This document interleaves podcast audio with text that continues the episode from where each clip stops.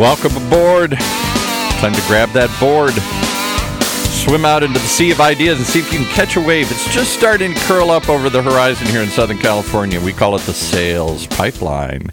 And the man who rides it each and every day from uh, morning till uh, dusk is Matt Heinz.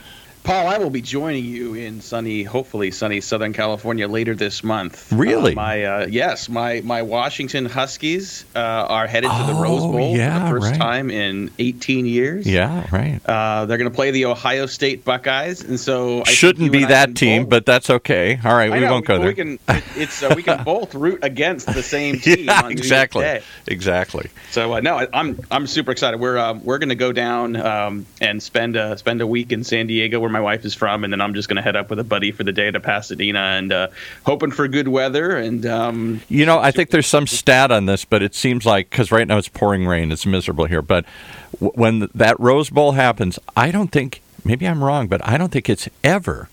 I mean, like ever in a hundred years rained on that day. It's rained the day before, it's rained in the morning or whatever, but it's never rained during the Rose Bowl. I don't think. If it is, it's rare.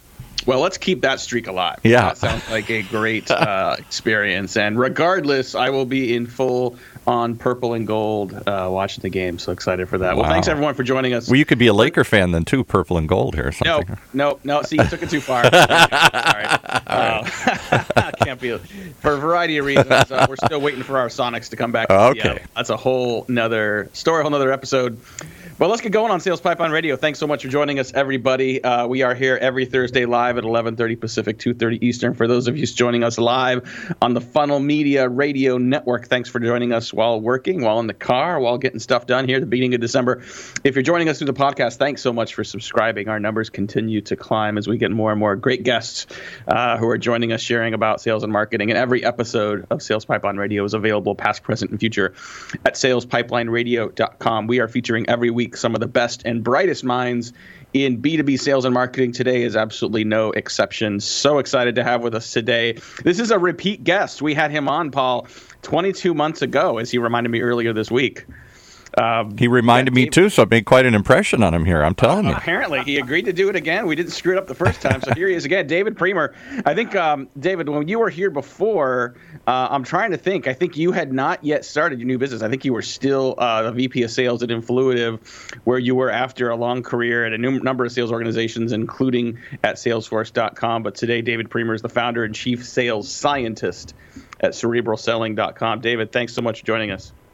Oh, my pleasure, Matt. Great to be back. 22 months is too long.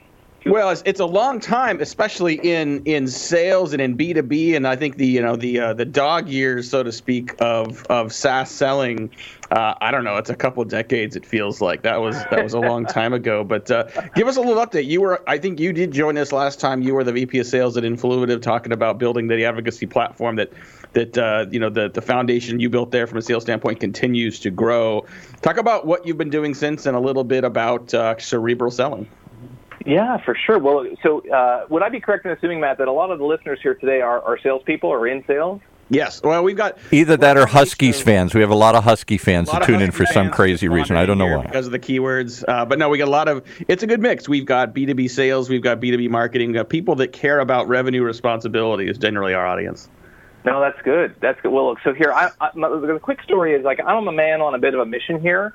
So for, for most of us who have gotten into sales over the years, I'm willing to bet, and I'm sure a lot of your listeners fall into this category, most of us got here by accident, meaning we did not intend to get into sales. We went to school for something else because, you know, they don't really teach sales in school. And we ended up in sales by accident. And, and I was no exception. I, uh, I ended up uh, getting to sales by accident. I started my career as a research scientist and then spent the next 20 years kind of just being really obsessed with sales. I, I couldn't believe this was a thing that you could actually do. It was so much fun. There was so much learning. And as a, as a scientist, I was always very, very curious. And so after 20 years, I kind of had this moment of reckoning where I said, you know what? I love sales so much but I got into it by accident, and it kind of bothers me. This is kind of going back to the. I would take a page from Dan Pink's book "To Sell Is Human," where he had this amazing uh, word uh, word cloud, where he asked people, you know, when I say the word sales or selling, what's the first word that comes to mind? And he found that 80% of the words had a very strong negative, visceral connotation.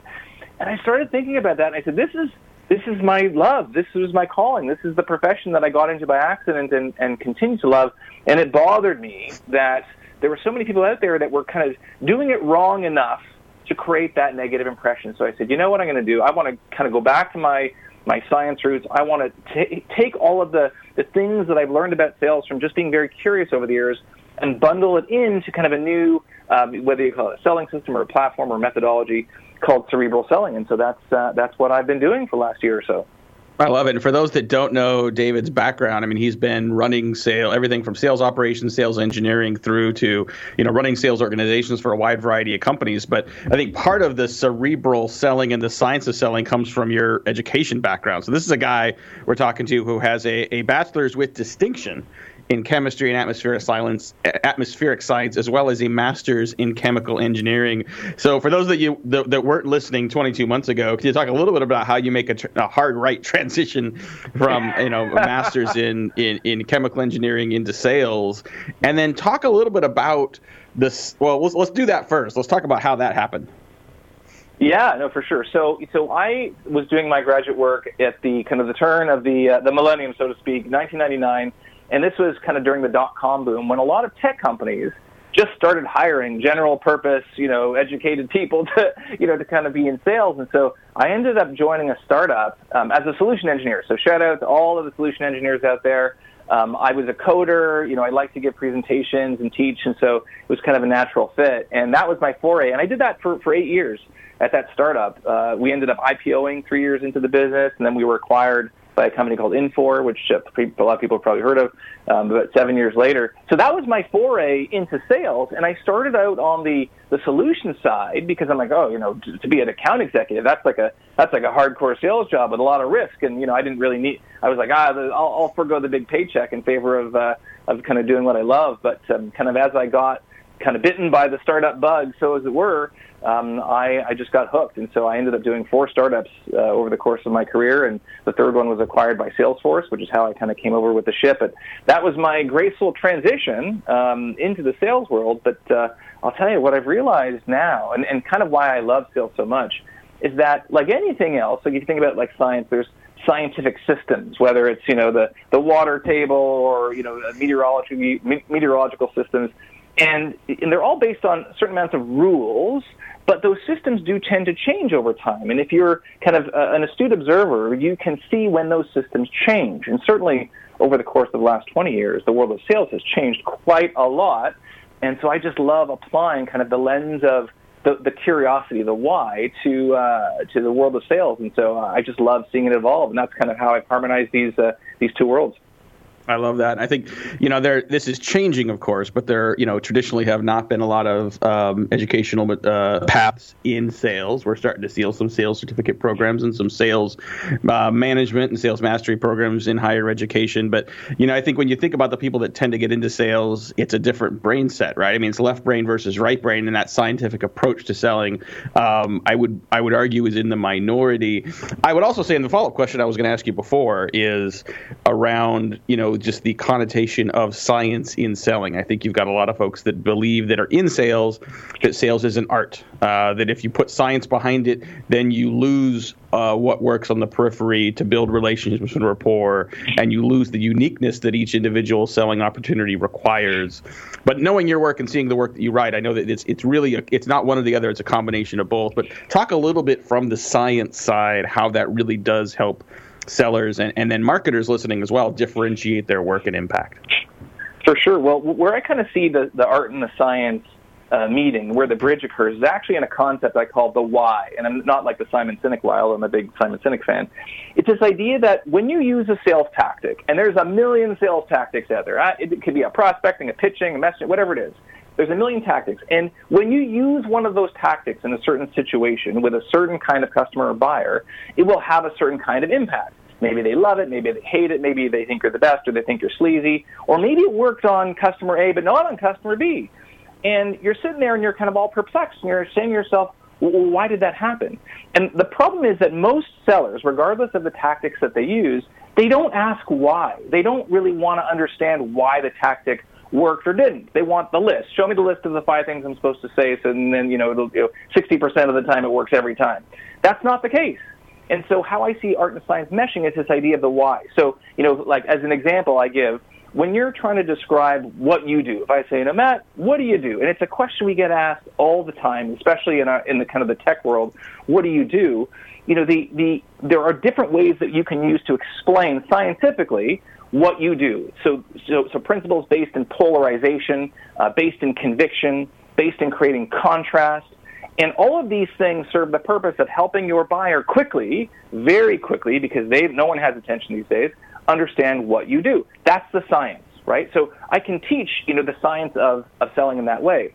But if you deliver a particular pitch that is, let's say, polarizing or uses a heavy dose of contrast or emotion, but you do it in a way that made the customer uncomfortable, or you didn't do it with enough enthusiasm, then it's not going to work. So this idea of science, kind of knowing what to do, and arts, kind of knowing, you know, how to do it, get together and they intersect again at the why, which is really kind of that question we should all be asking in sales and marketing. Is like, why is this stuff working? Why is it not? And, and that's kind of how I see these two things meshing. Talking today on Sales Pipeline Radio with David Priemer. He is the founder and chief sales scientist at Cerebral Selling. Uh, highly encourage you to check out cerebralselling.com in addition to some great resources and tons of great content he produces on a regular basis. Especially if you know and have worked with David in the past, please do yourself a favor and go to the homepage and find this fantastic picture of, of David with basically the same style of hair, but about five times the volume as a research scientist and engineer at the beginning of his of his career. Uh, I, I, love it, and I, I, I, your your story around training around science and empathy and combining those two together is is unique and I think super welcome. You know, we're recording this uh, this episode here beginning of December. We're looking at you know beginning of a new year coming up. Lots of sales kickoffs coming. How should people? And I know you do a lot of sales kickoffs and a lot of works with you know teams as they're sort of thinking about their new sales year as well. But how how does this manifest itself in training? How do you train effectively and then reinforce the combination of science and empathy in sales? Yeah. Oh, that's a good question. You know, one of the things I'm I'm still kind of you know trying to figure out how I optimize this in my business, but you know we're all familiar, and, like you said, I've been a VP of sales a number of times and, and brought in sales trainers. And and oftentimes when you kind of have the kickoff, you bring in the person to talk at the kickoff, and however long they spend there, uh, you know, hopefully it's good, it pumps the team up. But then most of us just kind of go back to our desk and do mostly what we were doing before. And so the idea is how do we drive that you know, ongoing reinforcement. So, you know, what I try to do with most of my clients is actually set up my engagements where I'll come back for small periods of time on a more frequent basis to help reinforce. Um, but you know, part of it is the content strategy. You know, the, the the the videos. I produce a lot of videos on my YouTube channel and certainly a lot of articles on my website, um, and I give all those away for free uh, be, you know, even if you're not one of my my uh, my clients, because I you know I want the sales profession to get better, um, but also to help you know provide that reinforcement. A lot of it, and I would kind of you know put this out to all the leaders out there. A lot of it has to do with the leadership, right? So I come in, you know, I can help pump the team up, and you know if we engage multiple times, I can help reinforce. But my one of the things I do focus on a lot is really enabling the leaders in the organizations that I work with to continue uh, the education and continue the accountability, as it were, for that education so that we don't let people off the hook. We're continuing to reinforce the concepts. And uh, a lot of it just comes down to that, uh, that, that leadership element. Love it. We're going to have to take a quick break and pay some bills. We'll be back right after this with some more with David Priemer talking about the integration of science and empathy in B2B sales and marketing. We'll be right back. This is Sales Pipeline Radio. The way we do business is advancing faster than ever before. Yet, amongst the disruptions, there's one pillar that stays standing through it all the power of a relationship. Relationships are at the core of everything. So, how are today's organizations developing, nurturing, and leveraging them to drive success? Download the new research report on the state of relationship marketing and learn how your team can bridge the gaps between relationships and revenue. Download your free report at heinzmarketing.com. That's H E I N Z marketing.com. And after you do that, we want you to just sit back and ask yourself one question Are you tired of sending sales emails and wondering if anybody even opened them? Well, if so, you're not alone. There's a company out there that can help. They're called MailTag. It's a Chrome browser extension for your Gmail that allows you to track all your emails in real time. You receive alerts right on your desktop as soon as your emails are read. Imagine that. And as your special thank you for being a listener of this show, we've teamed up with MailTag to provide you guys with a special discount on a subscription. So, ready? Get your pen, write this down. It's a simple word Heinz. Heinz, H E I N Z. Put that in, and you get 50% off for life, forever. So be sure and check out MailTag.io to learn more. And if you just want to try a 14 day free trial, no credit card required, give it a shot. MailTag.io. What do you got to lose except your doubts? All right, I have no doubt that this conversation will continue to be interesting. And I just want to point out that he's not the only one with an advanced degree. He had a degree uh, with extinct uh, with distinction. My degree was in extinction. Extinction. I don't, I don't know if that uh, matters. Well, but. that you know, you were doing great on transitions until that point. Just, I, I fumbled a little bit there. there. uh, but thank you. I graduated you with for, uh, extinction. yes, exactly. Once yeah, I left, it was no, over. I want to give another shout out for our sponsor, MailTag. They've been great, uh, great partner of ours here on Sales Pipeline Radio. If you are used, especially if you are in sales, hell, if you're not in sales, if you if you're in sales, if you're in marketing, your business development, if you care about tracking your emails, scheduling your emails, I did a blog post earlier this week, uh, Paul, on on just you know trying to not send emails nights and weekends. And sometimes you know you're working at night, you're getting something across, you want to send it out, you want to get it off your plate.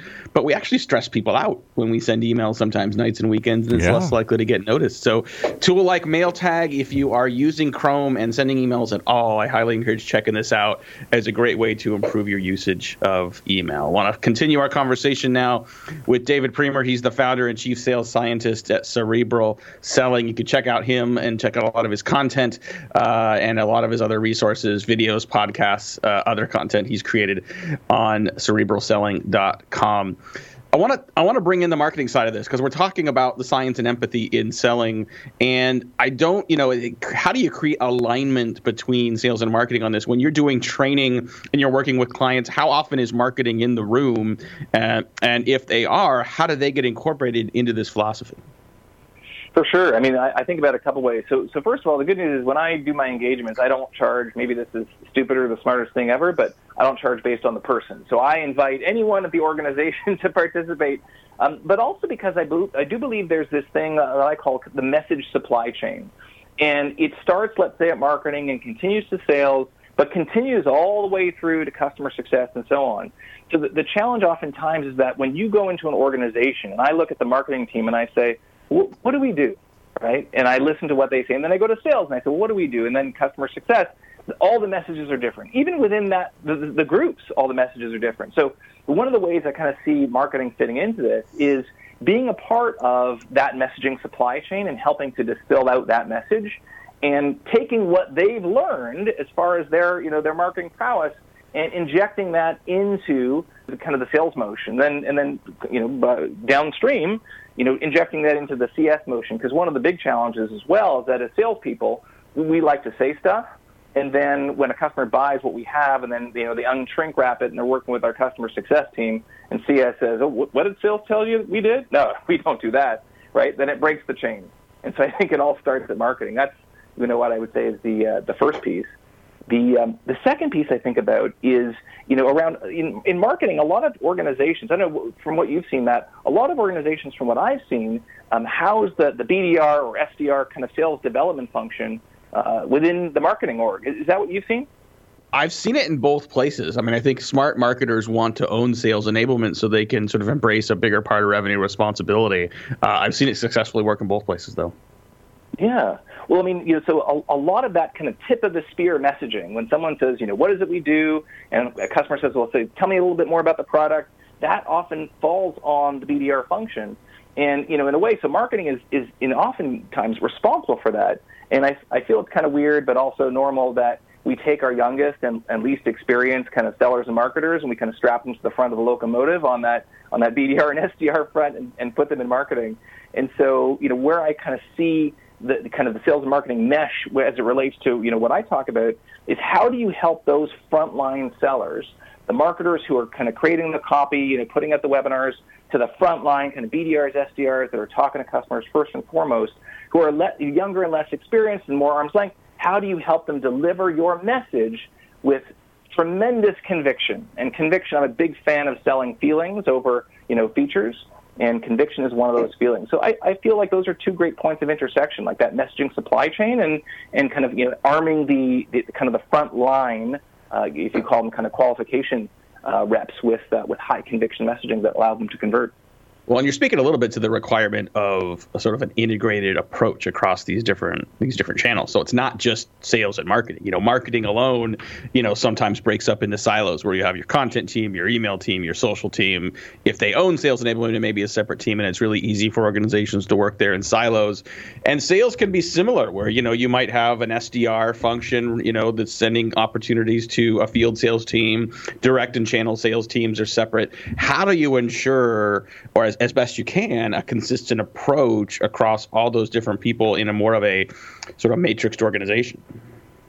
Well, I'll tell you, like here, here's my my my little cheat. Um, it's very easy to get caught up in features and functions, and and to your point you mentioned earlier about oftentimes when the enablement function and marketing wanting to have a little bit more of that enablement responsibilities you mentioned, a lot of times what that entails is product knowledge. And so marketing is responsible for distilling out product knowledge and training the team on that. But the thing that's more powerful, as I alluded to earlier, than, than just products and features is emotions and feelings. And this always reminds me of you, you ever watch Seinfeld, the show Seinfeld, Matt? Oh, sure. All right. So remember there was an episode with uh, George Costanza and Jerry, and Jerry's girlfriend was accusing him of watching uh, Melrose Place said, "Oh, you're watching Melrose Place," and she happened to be a cop, and he was denying. He's like, "Oh, I don't watch Melrose Place." And for those of you who are the younger viewers, this was a, you know, I don't know how would you describe trashier kind of. Show. Well, show. it was a, it was sort of a Beverly Hills 90210 spinoff. It was. That's right. Yeah, it was, you know, a, a guilty pleasure for a certain demographic to watch this show, uh, but you know, a lot of men would, would deny ever watching it. So he did. And so uh, his girlfriend was a police officer and said, "Well, you know, if, if you're telling the truth, you wouldn't mind taking a lie detector test." So he she orchestrates this whole big lie detector. Do you remember what I'm talking about? Oh yeah, yeah. Yeah, so she orchestrates this lie detector test, and so Jerry, who's going to have to lie, asks his friend George Costanza, says, "You know, George, you're the the best liar I know. How do I beat this thing?" And you remember what what did George say? I don't remember. he said, "He said it's not a lie if you believe it, Jerry." And and and you know all these years later i find that that is 100% relevant to the, the modern world of sales and marketing which is people buy feelings first and foremost whether it's you know um, safety or security or belonging or the future vision of their self. Everything that we buy from the, the, the, the lunch at food court to you know the the clothes that we wear and the products we you know whether it's a Tesla or, or an iPhone, we all buy based on feelings. And so one of the easiest ways, kind of bringing it back home, to unite a group of people around a product or solution message is around that feeling because feelings are very easy to remember, they're very easy to retell, right? And they produce that very visceral reaction in our customers. And so when I think about how you kind of you know you arm your sales team and sales and your marketing team coming back to that vision of feeling, which will be more consistent and won't really change as you develop new products and services and you know you kind of you know new features and benefits. That stays the same, and I feel like the best organizations are the ones that go out and arm their field team with feelings rather than features and functions. Love it. We're wrapping up here. Just a couple more minutes with David Priemer. Check him out for sure at cerebralselling.com. We'll put links into his website and some of his content in the show notes for this podcast. But last question for you, David if you could think back in your career and the different steps you've made and sort of the advances you've made, uh, who are some of the people that have been most influential for you? You know, they could be people, they could be authors, they could be managers, they could be alive or dead, they could be, you know, they could be they've written 500 years ago. But who are some of the people you might recommend other people seek out or check out or read that have been influential for you? For sure. Well, you know, I'll, I'll, I'll name both. So um, I do have a, a blog post on my website called My Top Sales Reads. And interestingly enough, most of my top sales reads are not specific sales books. Um, some big Simon Sinek fan, um, you know, and, and in fact, his favorite book that he wrote is called Leaders Eat Last. Not not to start with Why, that's a great book. Uh, leaders eat last because you know, as, as leaders, and I and hope many of you are, are leaders out there or aspiring leaders who are looking to kind of be that force multiplier for your team because great leadership can be a huge force multiplier. He does an amazing job in that book of breaking down the science and uh, you know kind of sociology of leadership, and it, he makes it really um, codified and repeatable. So I love um, all of Simon Sinek's content. And, and I would say, you know, and this might just be my personal predisposition to the leaders I've, you know, worked with over the years, the leaders that I love the most. And this is an interesting exercise if, you know, people who are listening just think about the, the, the manager, the boss, the leader who you love the most in your career and what did you love about them? Um, oftentimes, you know, the, the, the thing that comes and rises to the top is this one theme of caring. They cared about me personally. They pushed me to be the best version of myself. And I've been really lucky over my career to have a number of leaders that, that all possessed that, that sentiment where I really felt they cared about me and they got the most out of me. And there was a, a really an interesting article in, uh, in Harvard Business that talked about this idea of can you need to be a likable leader uh, to kind of help people along their journey. And they, it was like thousands of leaders that they interviewed, and they found that out of the thousands of leaders that they that they uh, surveyed and interviewed, there was only a fraction, I think less than you know, uh, you know, a fraction of a percent that were on the the upper quadrants of of uh, of, uh, of uh, um, efficiency, of effectiveness, and on the lower quadrants of likability. So the take-home message is is if you are a leader, learn not in saying how to be likable, really invest in your team, care about them. Go read Simon Sinek. I'm a big fan, um, and then certainly try to be that kind of leader that your team would fight to work with again. That's my best advice.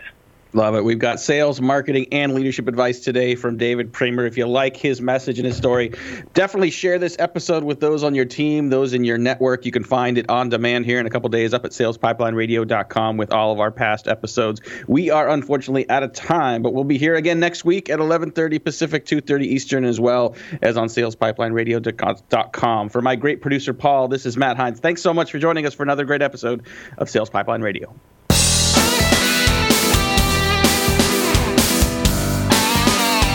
You've been listening to another episode of Sales Pipeline Radio brought to you by the good folks at Heinz Marketing, right here on the Funnel Radio channel.